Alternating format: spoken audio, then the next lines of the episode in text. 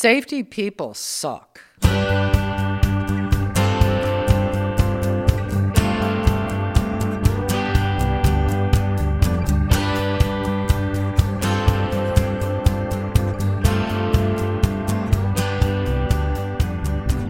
Okay, okay. First, a disclaimer.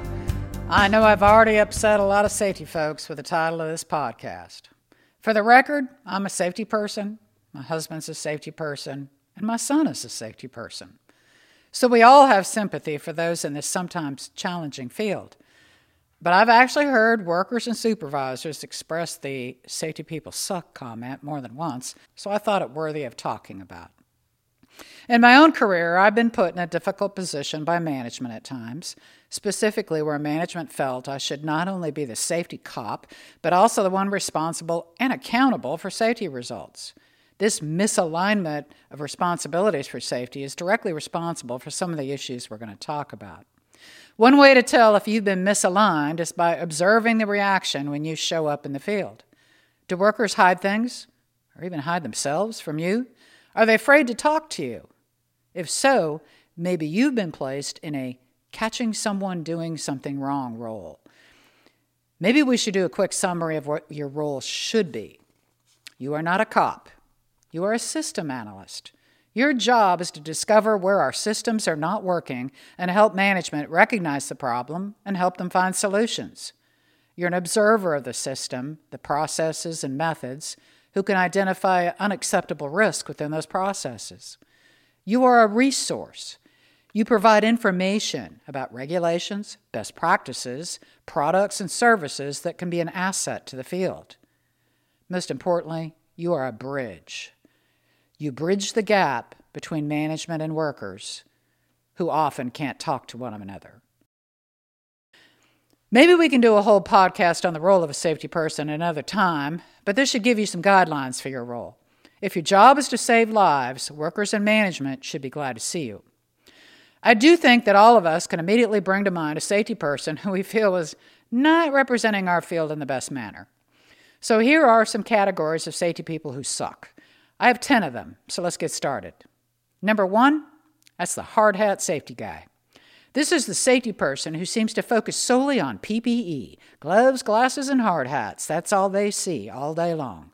I have the experience one time on a job of being approached by a safety person who was berating me for taking off a glove to take a photo of a safety concern.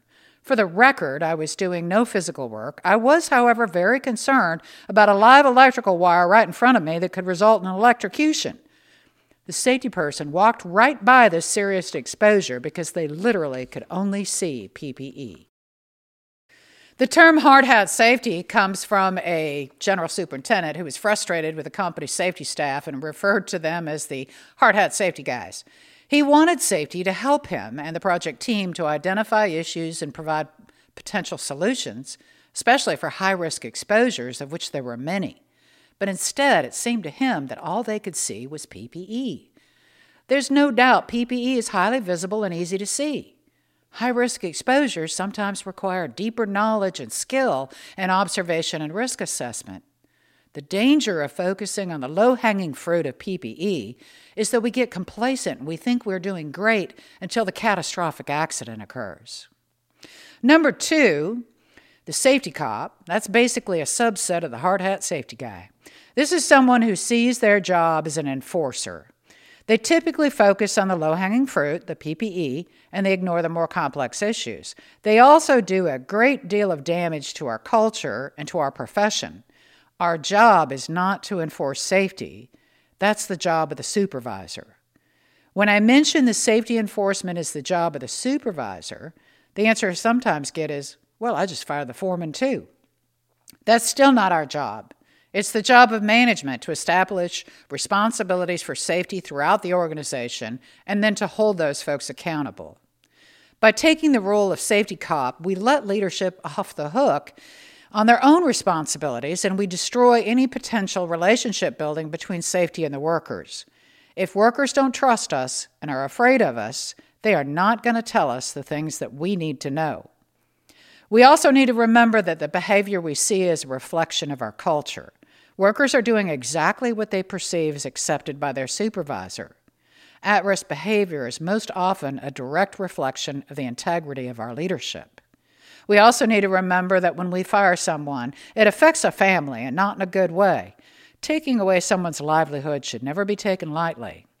One way to gauge whether you fall into the safety cop role is to ask yourself what's the reaction by the workers and supervisors when I show up? Are they glad to see me or not? That tells you all you need to know.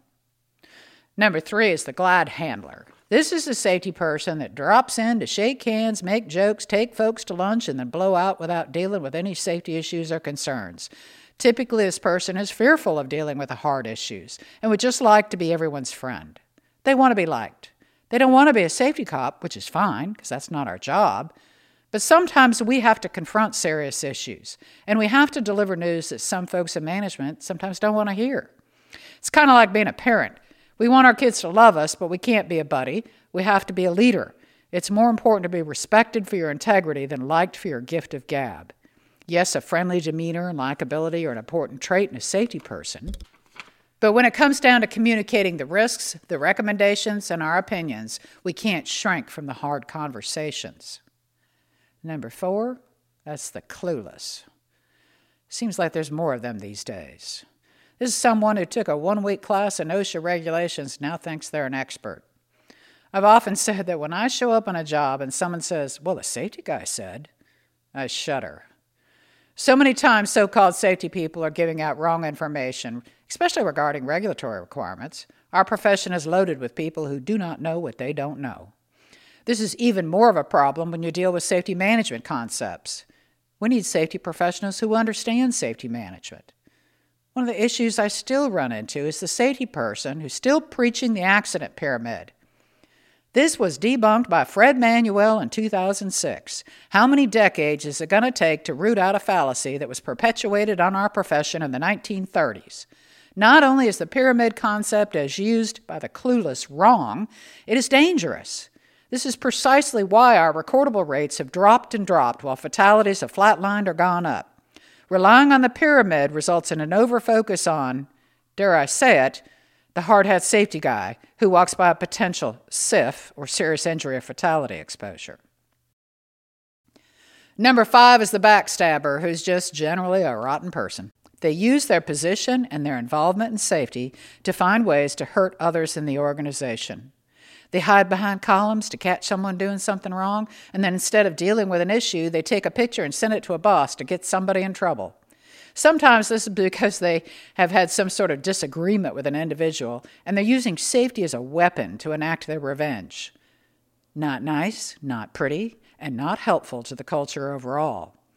Sadly, it seems like the behavioral safety movement's made this worse. I was at a chemical plant a few years ago and heard they had a behavioral safety program called Simply the Best.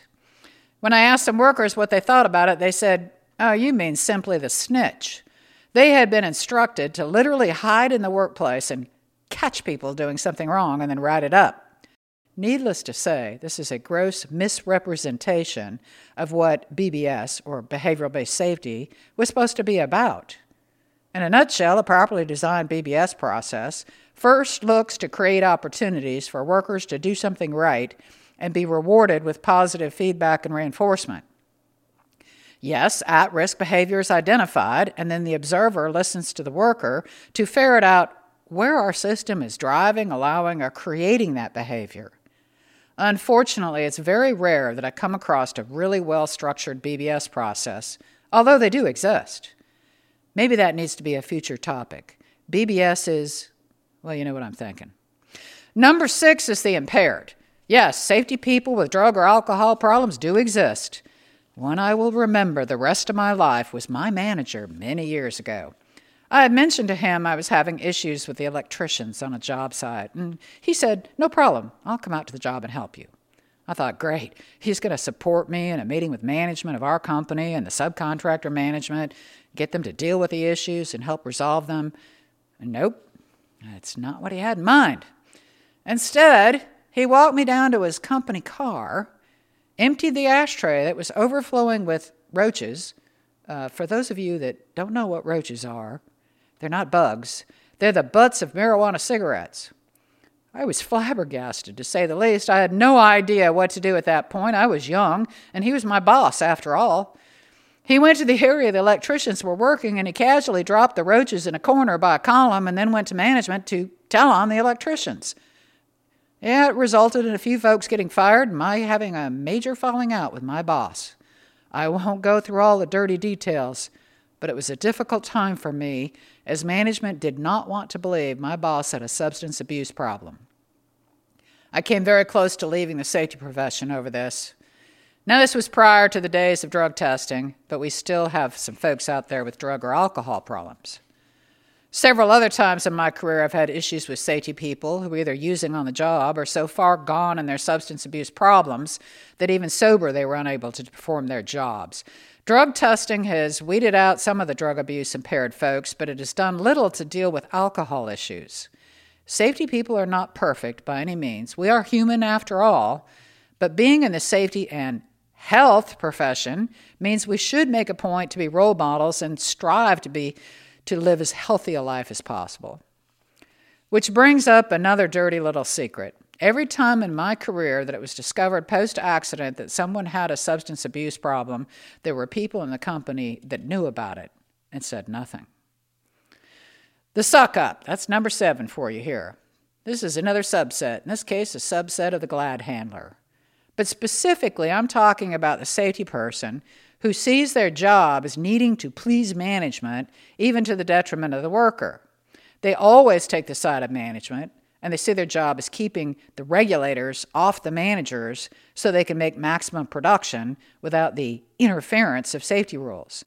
They look for excuses to not follow regulatory requirements, or they find loopholes that allow unacceptable risk.